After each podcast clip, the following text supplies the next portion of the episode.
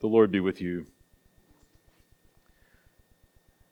O God, who taught the hearts of your faithful people by sending to them the light of your Holy Spirit, grant us by the same Spirit to have a right judgment in all things, and evermore to rejoice in his holy comfort, through Jesus Christ, your Son, our Lord, who lives and reigns with you in the unity of the Holy Spirit, one God, forever and ever. Amen. Uh, the last part of the Lord's Prayer section of the Catechism uh, deals with uh, not any one of the petitions of the Lord's Prayer. Remember, the, the Lord's Prayer is uh, seven petitions, is what it says. Uh, that's kind of the traditional ordering of the Lord's Prayer. But in the end, there's this wonderful section on a rule of prayer and reading of Scripture and worship. Um, and the way I'd like to describe this, since a lot of you were not, have not been here for the last few weeks, um, a rule is, you know, rule is a word that gets a really bad rap these days. It's like, um, you know, people think, oh, a rule, blah, I don't want a rule. It's like, well, but you use rules all the all the time. I mean, come on. Uh, give you a few examples. Um, you know, uh, one of the things that just drives me crazy about Texans is how nice they are, and uh, you know, you go to a four-way stop, and it's like, no, no, no, you first. No, no, no, you first. No, no, you first. And no one cares about right-of-way rules, but it, they're good rules, right? Because they keep traffic accidents from happening, right?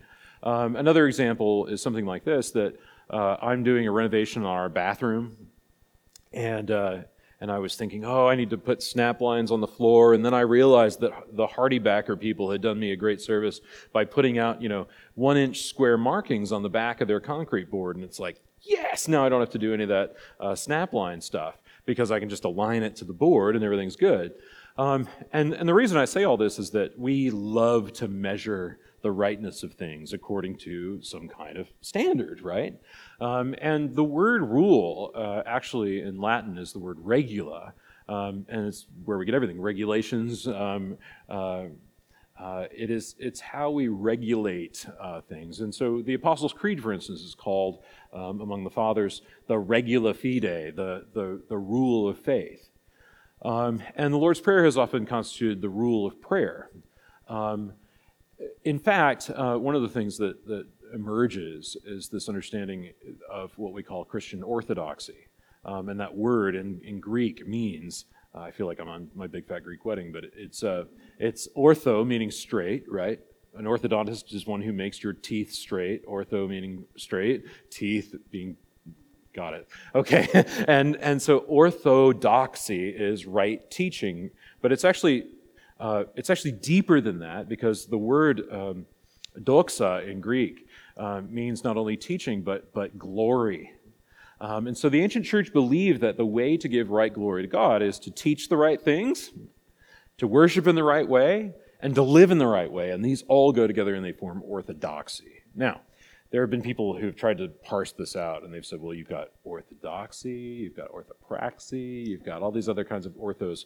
Uh, but for the ancient church, there's one. It's orthodoxy. It's the whole thing. It's, it's right liturgical practice, it's right praying, right believing, right worship. All those things go together. And here's the understanding that I really want you to get, which is that um, a person can believe all the right things and still not be spiritually whole or well. Um, just like a person can know everything there is to know about physical fitness and still be unfit, right?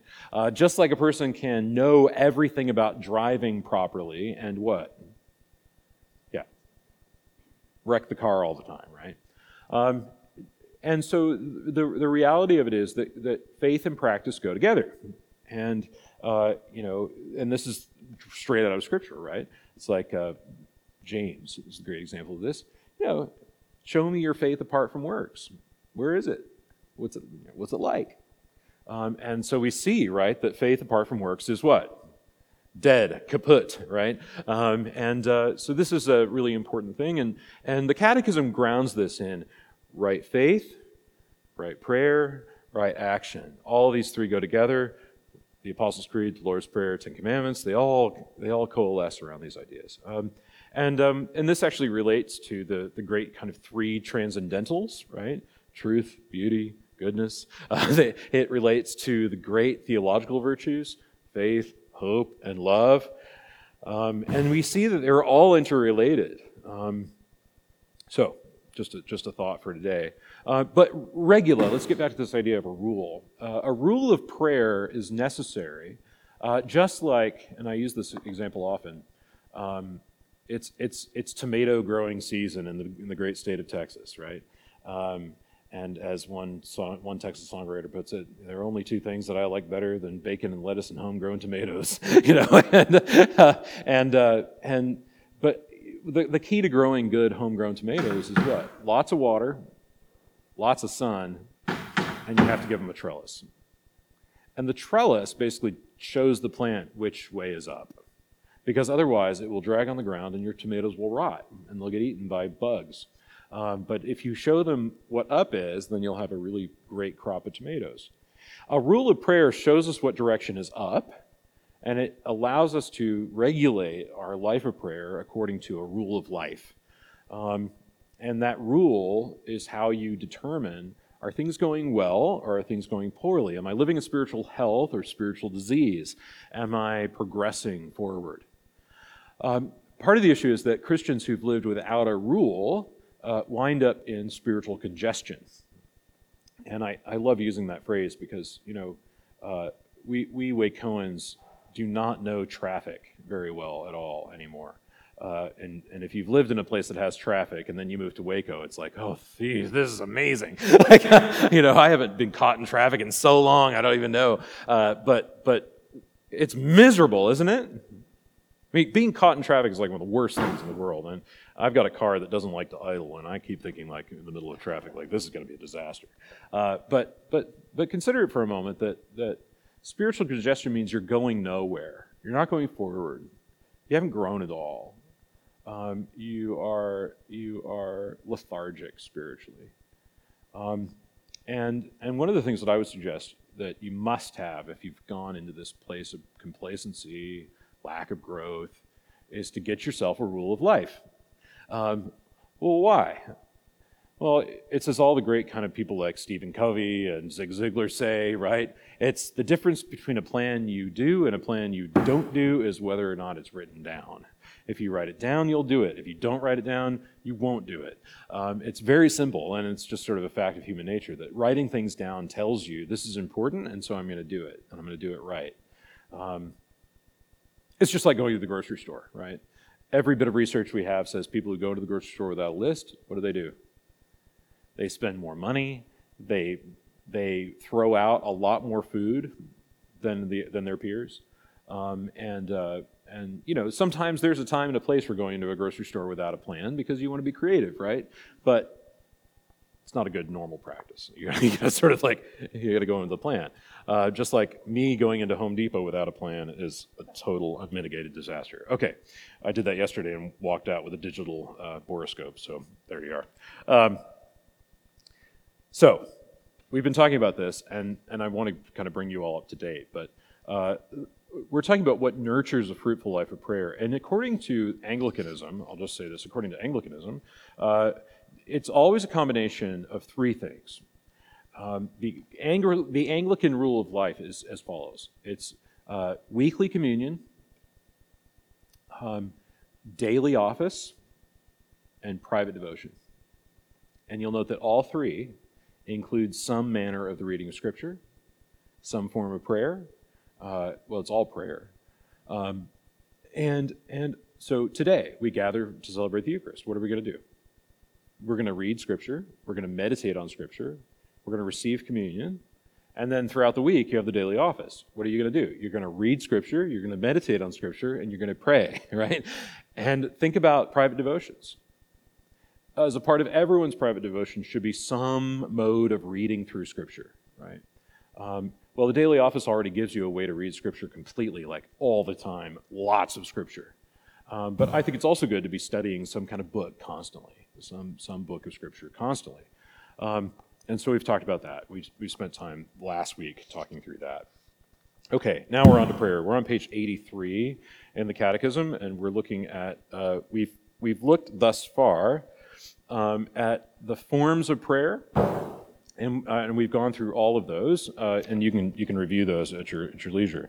Uh, but what is praise? You know, it's it's to glorify God. What is petition? It's to make requests of God. What is intercession? It's to make requests uh, to God on behalf of others, uh, the church and the world. Um, prayers of confession um, and other prayers that are not included in the Lord's prayer, but but um, I, I, would hand this to you as part of uh, part of your your your um, private reading. So let's, let's start up with corporate worship on page 244. Oh, not page 200, question 244, on page 85. What is liturgy? Liturgy is an established pattern or form for the worship of God by God's people. The liturgy leads us in the remembrance of God's mighty acts and unites us in grateful response. Okay, liturgia in the Greek, which you may know this, in, in the ancient world, the first, first few centuries, uh, the, the, the lingua franca, which was not a thing then, but it would be later, uh, was, was not Latin, but it was Greek. Um, Greek was spoken and read throughout the whole Roman world. Um, it was the language of trade, it was the language which people spoke, um, except in Rome where people spoke Latin. Okay, but the word liturgia in Greek means public works.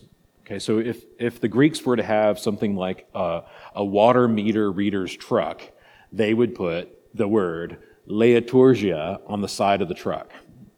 Okay, and in fact, you can actually see Roman, uh, Roman ruins and Greek ruins that use this word liturgia. Why? Well, because it's, these are works that are done on behalf of the people for the people. Okay, so uh, it's, it's kind of like work done by the people for the people for their, for their behalf. Now, uh, and this is why in histories they'll recount the public works of the emperor, the public works of you know, Julius Caesar or whoever it might be, right? And part of the thing is, uh, this is where it's really fun. In the, in the Greek, um, evangelion, which is the gospel, and liturgia are almost the same thing um, in, in the Greek. Think about it. Um, the emperor comes through and says, I have glad tidings, Evangelion. And what is it? I'm going to build you an aqueduct. I'm going to build you a road. You're going to have toilets. Like you pagans are going to start to have nice things. So this is the good news that I, being the emperor or the, or the messenger of the emperor, are bringing to you. And the good news is what? The public works right? Okay, so so I love that scene in um, in uh, Monty Python's Life of Brian where they're all saying, you know, what have the Romans ever done for us? And of course they say the aqueducts and schools and the plumbing and all this. Okay, um, but but what they're doing is they're it's a riff on like, hey, the Romans do a lot of public works. That's their that's their mo, right? I mean, one of the things you start to appreciate about the ancient world is that. Uh, the way that colonization is done progresses very, very, very quickly to up to the Romans, where the idea is not uh, lay siege to your city, kill everyone, and then take it for ourselves. No, it's not lay siege to the city, kill all the men, leave the women, uh, get them pregnant, and then leave it, right? It's not also like take all the smart people into exile in the big city where we can have all the culture and all the joy, which is the Babylonians. Um, and it's not the Greeks, which the Greeks are traveling colonists, right? They go out as far as they can possibly go, and this is Julius Caesar in Persia, right? I mean, he gets as far as he can possibly go, and then supply lines stretch out, and he's done, right? Can't can't keep going, can't keep paying his men. They get you know they get upset. Um, what the Romans figure out is this: with the conquering army, you have to send engineers. Because if you give the people that you've conquered a better life, they will thank you for it, and they will become subservient, and they will love you, and they will be, uh, well, they will, they will be united in grateful response to the emperor. Okay? So get this. This is the language that Christians choose to use. It's contemporary language for what the gospel does. And so the good news of Jesus Christ should lead us to the glad response of liturgia. Right? Uh, this, this liturgy, this work done on behalf of the people. So the church's liturgy is both a work done in thanksgiving to God for his great work, but it's also to enter into that work. Okay? So all of this goes around in circles. To, to enter into the liturgy is to enter into the work of God. which is work that's done on behalf of the people, and it's work that we do, right? So I think these liturgy is often translated work of the people, which is not a bad translation, but it's actually even better to say um, work done on behalf of the people. Because remember, one of the reasons we gather to celebrate the Eucharist is just as Jesus says uh, the bread which I shall give is my flesh for what? The life of the world. Okay? Um, look, the creation in which we live is a sanctuary for the worship of God. That's what it's supposed to be, right? Think about the creation story. What is it? It's a story of building a place where God is worshiped. That's what's going on in the creation story. It's not just sort of a place where human beings can eat and be filled, it's a place where God is worshiped. Um, well, consider it for a moment, right? You have this, you have this building of, um, in, the, the creation of, uh, firmaments, waters above the firmament, waters in the waters in the beneath, right? And so rain is good, floods are bad, right? Sometimes they coincide. Um, but rain comes from God, floods come from hell. It's this kind of weird idea. But anyway, I'm, I'm going off on all sorts of things. But look, the reality of it is that um, all these things have to sort of come together. And Christians look forward to a renewed creation in which um, the work of God and the work of the people are the same work. That's what glory is, by the way. That's, that's what entering into glory is, where uh, we, we actually recognize our own ungloriousness when we undertake works that directly contradict God. That's sin, right? Um, but, but see, the great thing about the Liturgia is that we enter into it uh, and, and we are redeemed and we're entering into God's work on, on our behalf. Okay, so we're literally, I mean, this is the thing I really want you to get about Christian liturgy. We are literally entering into the gospel and the work of the gospel. Okay? Which is, which is a, it'll tell you something, right? I mean, I think most Christians have this kind of idea of, well, evangelism is something we do outside the church, like out on the streets, maybe. And worship is something we do inside, and they're different, they're distinct. And more or less, some people will say evangelism is more important than worship. Because, you know, if you don't evangelize, people will go to hell. Okay, fine. Some people say, but worship is really more important, so we're just going to do that, right? Not do evangelism, right? But see, look, in the liturgy, what do we have? This constant reminder. Like, both, both, both, both, both. Worship's more important, by the way, but both, both, both, both, both, right? Because what's recited every single, every single time we celebrate the Eucharist?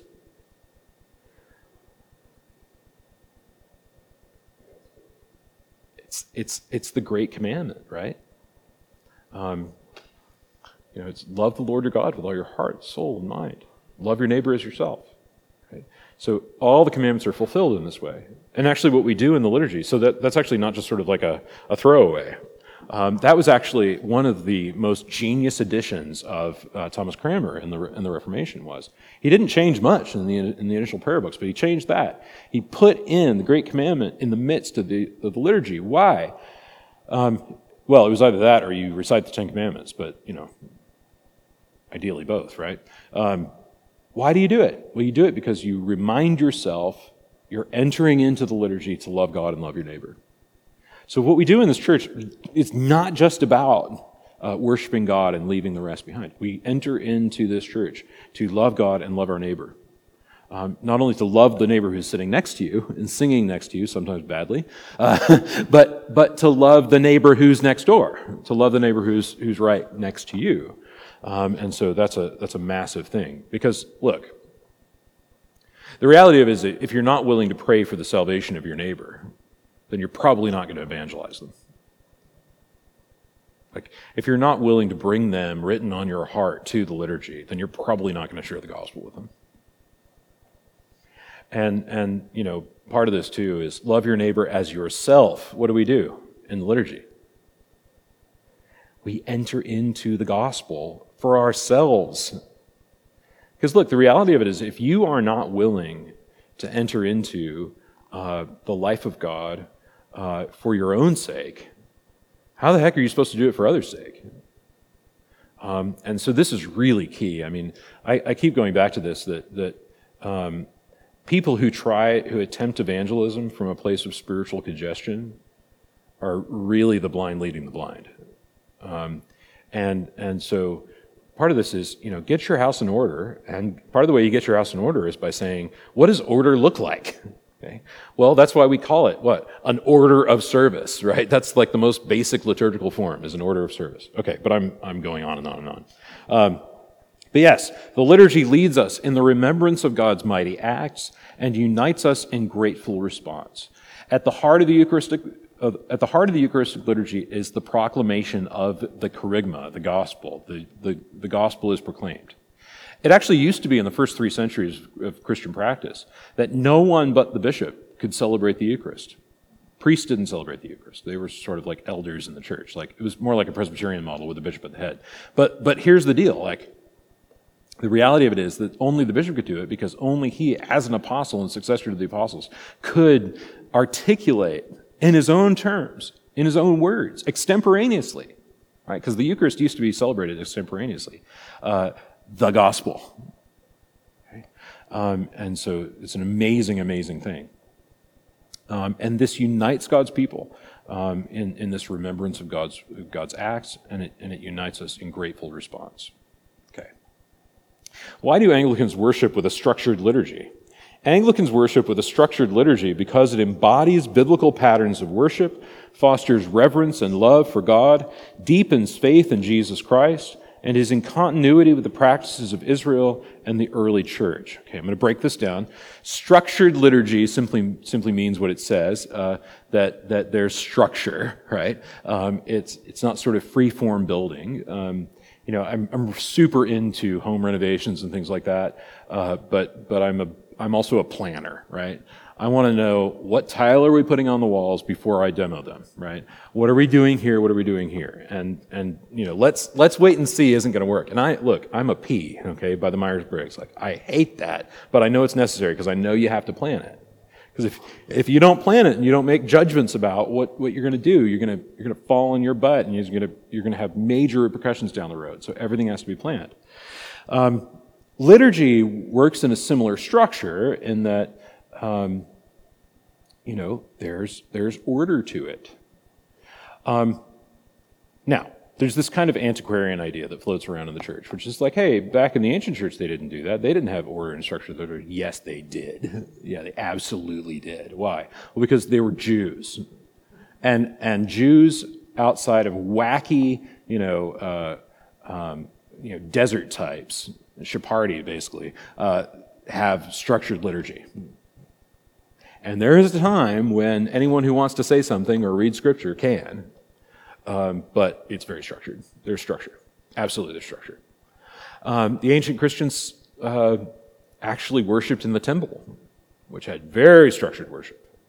Um, so structured worship is is part of the church's practice. Um, it, it is it definitely in continuity with practice of Israel in the early church. And furthermore, I should note this: Jesus himself practices structured liturgy. Um, how, why, why would we say that? Well, he goes into the synagogue. He goes and worships in the temple. What do you think he's doing there? Um, sort of like off worshiping on his own? No, no, there's structure to it. Um, well, what, is, what do we say about this? It embodies. Embodies is such a good, such a good word, right? Because look, we don't come into church and say, like, okay, so my body's just sort of here, like my little meat suit that I wear on a regular basis. Like, the, the real thing that I'm exercising is my spirit or my soul, but my body's just sort of there. Like, no. Uh, liturgy, good structured liturgy says, nope, you are a body and a soul and a spirit, however you want to parse that out. Lots of different takes on that. But you're all those things, right? And, and um, so you worship not only with your mind, but with your body as well. Um, and so this up and down, this kind of like, uh, well, the Vatican rag sort of thing, you know, you stand up, you sit down, you kneel, you do all these things, right? Well, well why? Because you're an embodied person, right? And these things have to be embodied.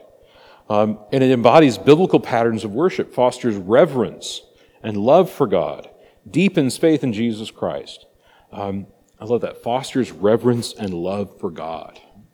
So, how is it that worshiping according to a structured liturgy it fosters reverence and love of God? Okay. So, uh, I love to cook. Love to cook. And for the first part of my life, I learned to cook according to a recipe.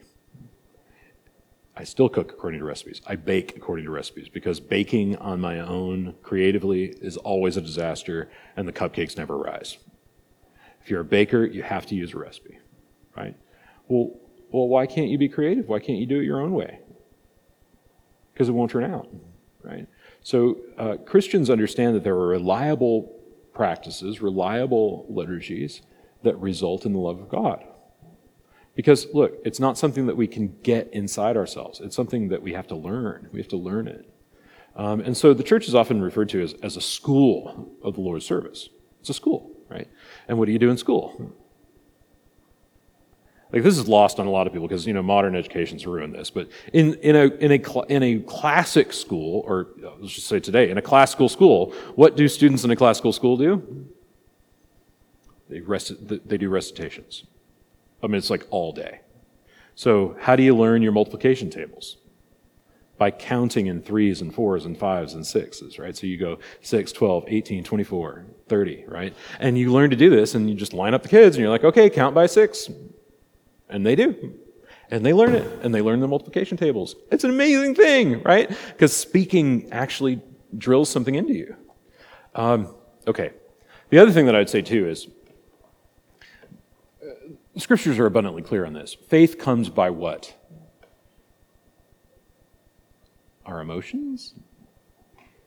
By hearing. Yeah, so look, look, God made you, and God knows how your body works, and God knows how you work, and He knows that the surest way to your heart is through your ear.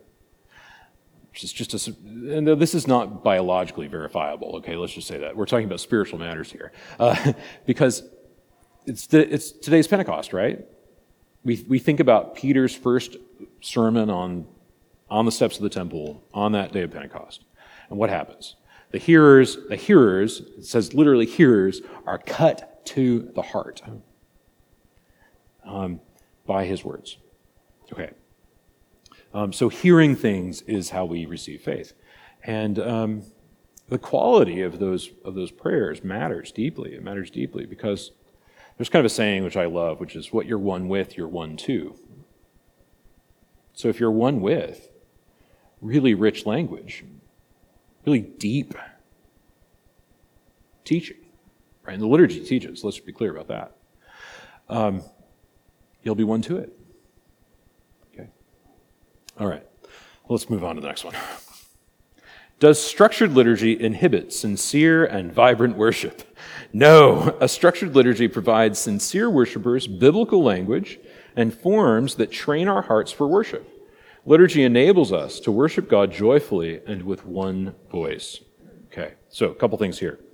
Um, look, everybody wants sincere worship, right? So part of this is just to say, like, yes, yes, yes. Um, we don't have a structured liturgy because we hate sincere worship. We don't have a structured liturgy because we hate vibrant worship, um, although vibrant is a bit of a code word for another thing these days. Uh, but, but look, like, you know, the, the truth of it is that ancient Christians probably had the Psalms memorized and they recited them daily. Was that insincere? There's something really wonderful about actually when you start to pray the Psalms daily in the daily office. One of the things you start to realize is I actually came to this morning prayer emotionally kind of bleh. I wasn't angry, I wasn't sad, I wasn't happy, I wasn't joyful, I wasn't any of those things. But now I'm reading this psalm, and it's an imprecatory psalm, and it's praying for the visiting of God's justice on my enemies. So, what am I reminded of? I'm reminded that first, I have enemies. Like, I can't just sort of sit there and wake up in the morning and say, Oh, I don't have any enemies. I love everybody. And I'm, no. You're reminded that, yes, you have enemies, and you're reminded that you should pray for them, and you're reminded that you might even just pray that God will destroy them. Right? Well, why? Because you're human, right? And you, and you have those thoughts, you have those emotions. They are real. Um, and the Psalter, what does it do? It gives rise to that. Um, another example is maybe you're just incredibly happy, right? You just got married, you just like had a baby, and all of a sudden it's the Psalms of lament and like terror and blah, and like all of that. What, well, what's it doing? It's reminding you that life is not always sunshine and roses, and there will come a day when your sweet little baby turns on you, right? And wants to kill you. So get ready, right? It's leading you to a balanced appreciation of life. So this is really key. It forms you deeply. Um, you know, look, if I showed up at church on Sunday and just said, you know, let me just tell you people what I really want to do today. What I really want to do, and, and you'd be horrified, right? Um, part of the reason you'd be horrified is that is that it, it would just be whatever I want to do. And you wouldn't know what to expect. And some of you have been part of churches like that, where you have no idea what to expect. And so part of the problem is that, um, look, I don't like that any more than you do, right? I sort of sit there and say that, that liturgical abuse is a terror. And when you face that, you're getting jerked around um, and you're getting manipulated. And I'm just going to call a spade a spade and say that in a lot of churches today, uh, spiritual manipulation, liturgical manipulation of our hearts, of our emotions, of our thoughts is rampant. And what does it lead people to? It leads them to a kind of despair. It leads them to think that, um, that uh, well, on the one hand, either God only loves happy people, which, thanks be to God, isn't true, uh, or um, God is just angry with everyone all the time. But there's never this balance, right? Um, and certainly, you know, one of the things we do in the liturgy is we enter into the constancy of God, right? Who's not captive to every emotion. He's not captive to happiness, sadness, joy, and all those kinds of things, right? He's, he's, he's God. Um, and, and we enter into his reality in the liturgy. That's the key, right? Okay. So we have to be trained for this. It doesn't come to us naturally. Um, and liturgy enables us, this is the last part, liturgy enables us to worship God joyfully and with one voice. So, what's the deal about written liturgy being joyful? Oh, it's so joyful, right?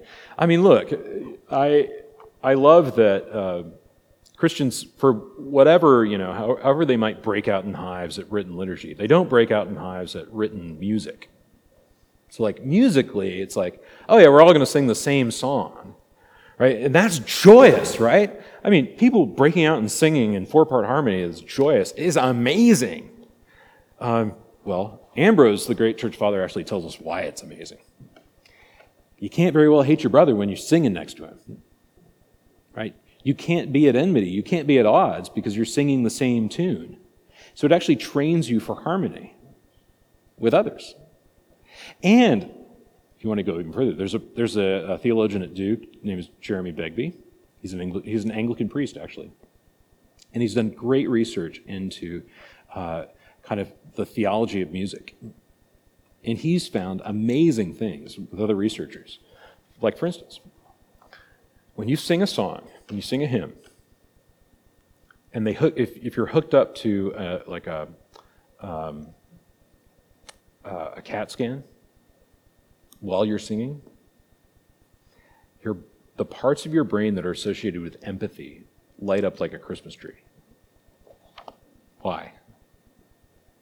Because in order to sing, you have to listen to others. Okay? And you not only have to do that, but you have to like take on ideas and thoughts and words that are foreign to you so that you can take them into yourself. That's a really powerful thing. Like it's a really powerful thing. If you're if you're ever a teacher, this is just like this will this is the dead giveaway. If you begin your class every time by singing a song, no matter how corny, your class will go better. And the reason is simple because it actually builds receptivity. It, it, literally connects with the neurological parts of your brain that are connected with receptivity, empathy, uh, understanding, trying to understand others, trying to set aside your own kind of like thoughts, right? So this is a really big point. What you do to enter, what you do in entering into the into Christian liturgy is not to sort of like bring your best stuff to the table. What you're doing is you're coming to receive the best stuff um, into yourself. Um, Okay. What is the role of Scripture in the prayer book? The Book of Common Prayer is saturated with the Scriptures, organizing and orchestrating them for worship. It helps us to pray together in the words God Himself has given us with order, beauty, joy, deep devotion, and great dignity. All right. So the, the Book of Common Prayer is the, the text that is sitting on the pews, this lovely uh, text that we have. Um, and it is a, is a revision of the Book of Common Prayer. The Book of Common Prayer, the first one was um, composed in 1549 by the uh, Archbishop of Canterbury at the time, Thomas Cranmer, uh, who was the Archbishop under Henry VIII, and then later uh, for Ed, Edward VI. Um, and it was under Edward that he was given the go ahead because Henry was a conservative theolo- theologically and uh, liturgically. And so, actually, uh, for all the latter part of the reign of Henry, um, the, uh, the English Protestant liturgy was the Latin Mass. It wasn't even Protestant, it was the Latin Mass, all through Henry. And Edward was, of course, uh, under, he was not of age, so uh, all of the kind of machinations of state uh, pretty much allowed Thomas Cranmer to go forward with the reforms. And, uh, and it allowed for an English translation of the, the Latin Mass which is the first Book of Common Prayer in essence, with some very substantial changes uh, to that. Later in 1552, uh, he comes out with a, with a far more reformed version of the Book of Common Prayer, which lasted about three months before Mary became queen and uh, burned all the prayer books and uh, threw out all the all the all the stuff uh, and brought back Catholicism um, in all its forms because she loved it and she was also the daughter of a Roman Catholic. Uh, and, and uh, you know, I'll, tell you something. Um, and well, and she was Spanish. You know, like what the heck. Um, so that happened. Uh, and then uh, there's this wonderful thing that happened the, the English settlement, and you have uh, Elizabeth, um, who brings back the kind of English Reformed Catholic understandings, and she enshrines them in the prayer books over time. This is why we refer to the Elizabethan prayer books, so 1559 and following. Um, and that's what we call the settlement. And the settlement is this kind of understanding that, hey, both are there. And what you have is this wonderful orchestration that comes straight out of Cranmer and is, and is continued to this day of organizing Scripture for prayer. So almost all of the prayer book, all of it is Scripture, um, like 95%. Very little of it is, is a, is a uh, original composition. Um, much of it is translations of ancient collects, things like that. Okay, um, and it's I love these these words. I love so the catechism, one of the, one of the big visions for it was that it would, it would use alliteration often. Um, why? Because it aids memory, right? Um, organizing and orchestrating, right? So what is organize? Well, organize is, you know, you put everything in its right place. Orchestration is, is different. Orchestration is that certain parts have to be the, the, their volume has to be built up, right? So if you if you're conducting an orchestra, one of the real tricks is to is to look over to the flutes and say, "It's your big time now! Come on, come on, come on, come on!" Like more, more, more, more, more. And then, and a really good a really good conductor will be will constantly be looking at the at the parts of the orchestra that need to be brought up, and then he'll be pushing back a little bit like this. If we watch a good conductor, he'll kind of go, and then that's, that's the orchestration, right? And you have to have that because if you don't, then certain parts of Scripture will get more play than others. It'll be whatever Pastor Bob wants to talk about Sunday after Sunday and not this well orchestrated, theologically robust, and balanced approach. So there's that. Um, okay, reset. Okay. It, it organizes them for worship. It also helps us to pray together in words God Himself has given us with order, beauty, joy, deep devotion, and great dignity. And on the day of Pentecost, I should note, uh, one of the great misunderstandings of the work of the Holy Spirit is this understanding that the work of the Holy Spirit is sent to breed chaos. right? The Holy Spirit, I once heard a friend pray that the Holy Spirit would come among us and mess us up. And I thought, as a good Episcopalian boy, I thought, that's wrong. No, no, no, no, no, no. no, what, is, what do we read in the first few chapters of Genesis? The Holy Spirit doing? The earth was formless and void, and the Spirit hovered over the waters. And what does the Holy Spirit do? Brings order out of chaos, actually. So, so what we should read on the day of Pentecost is not something like the, the church is sort of stirred up to psychotic, uh, crazy, chaotic action, but what? People are actually brought into right order. Um, this is why, you know, you should understand that speaking in tongues is not about breaking order. It's actually about ordered worship. This is something that's been incredibly brought to mind to me um, because as I've studied this gift of tongues, one of the things I've really come to understand is that um, in the ancient church, the gift of tongues was meant to be an ordered thing. That's why Paul talks about how it should be exercised in an orderly fashion. Well, why? Because the gift is not to be ecstatic, the gift is to be rightly ordered. Um, well, how should we say that? Well, in the ancient world, uh, gifts of speech and oratory were understood to be rightly ordered in their best expressions.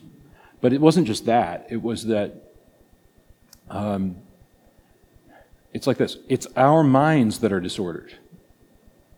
And when the Holy Spirit comes down upon us in our minds, what we utter out of that order sounds like chaos.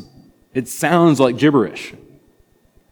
But makes more sense than we do.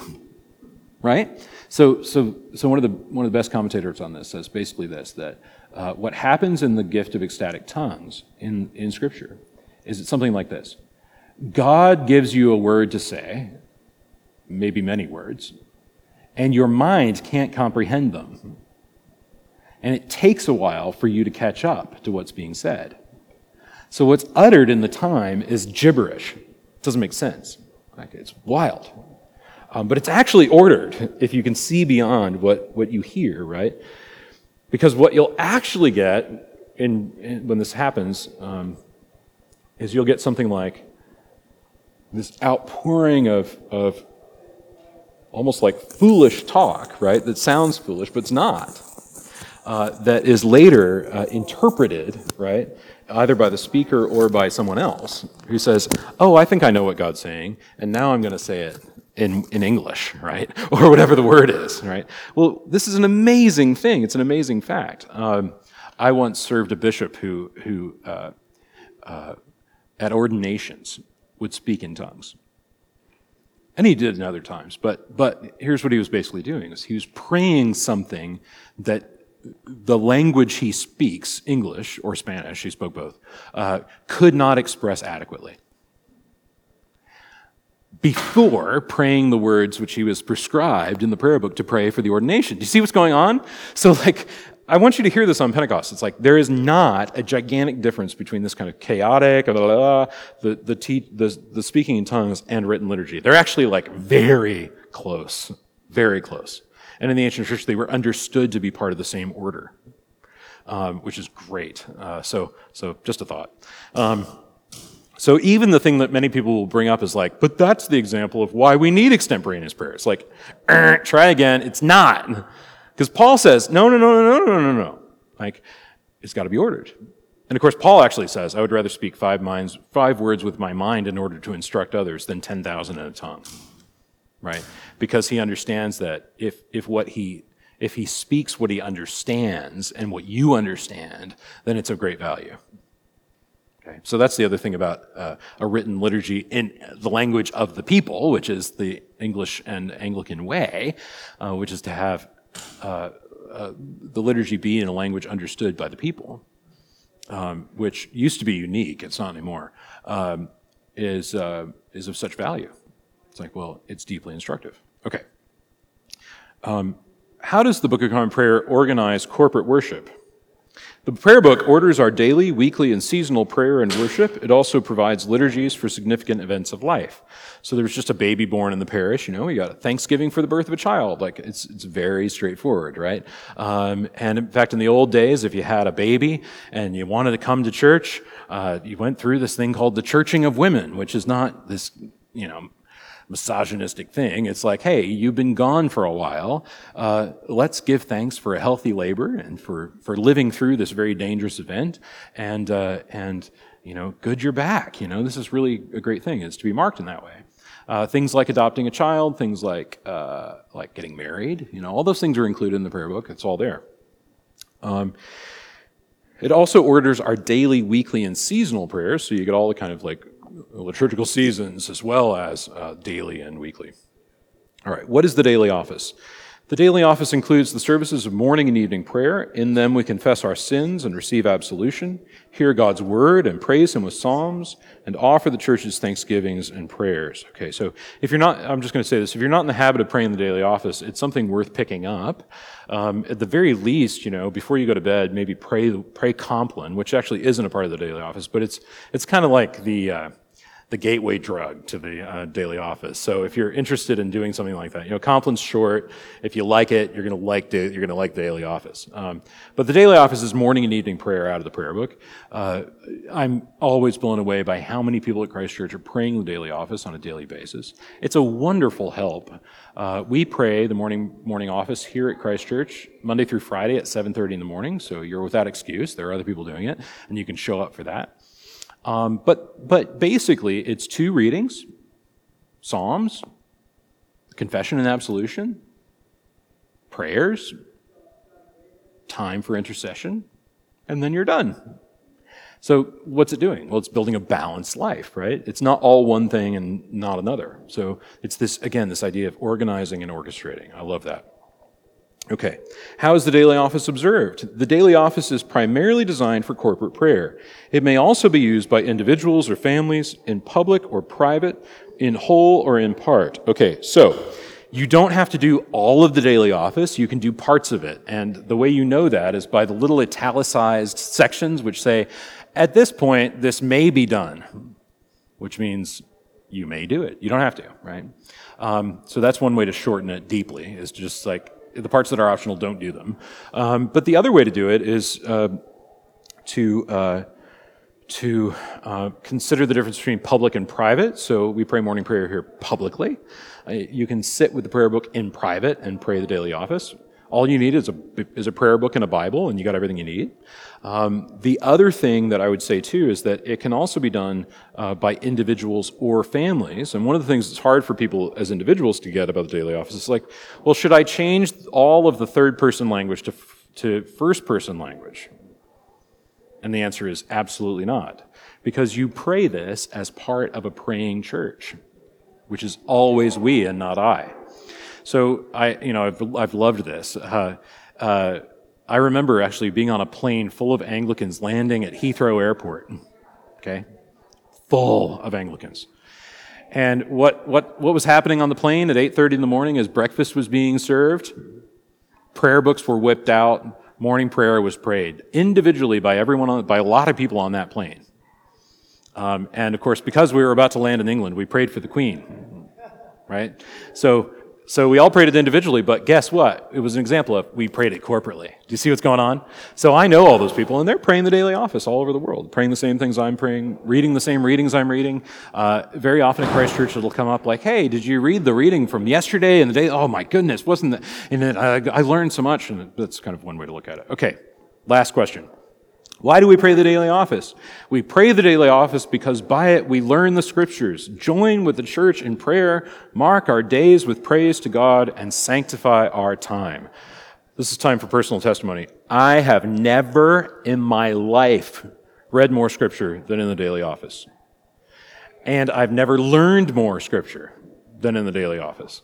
And I've never taken scripture in a deep way that relates to everyday life in a better way than in the daily office. And finally, um, it sanctifies time. That's the other one I want to say uh, and draw attention to. Um, our days very quickly drift off into secularity because that's that is our mother tongue, by the way, is secularity. Okay, all we know is secularity. We know uh, disembodied, uh, chaotic, uh, immanent life. That's it. We're disenchanted. And in order to get that back, what we lost, uh, through the fall of modernism, basically, is to get back daily prayer. You have to pray daily. You have to get into it. And that's the reason for a rule. So just to put it for you, you should be crafting a rule of life. You should have one that you check on, that you think through, that you work on. Anyway, all that. Have a good one.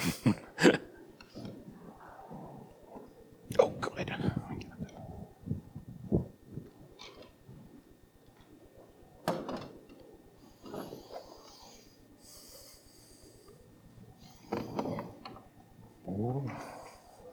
Hey, hey, hey. So the red cassocks didn't fit.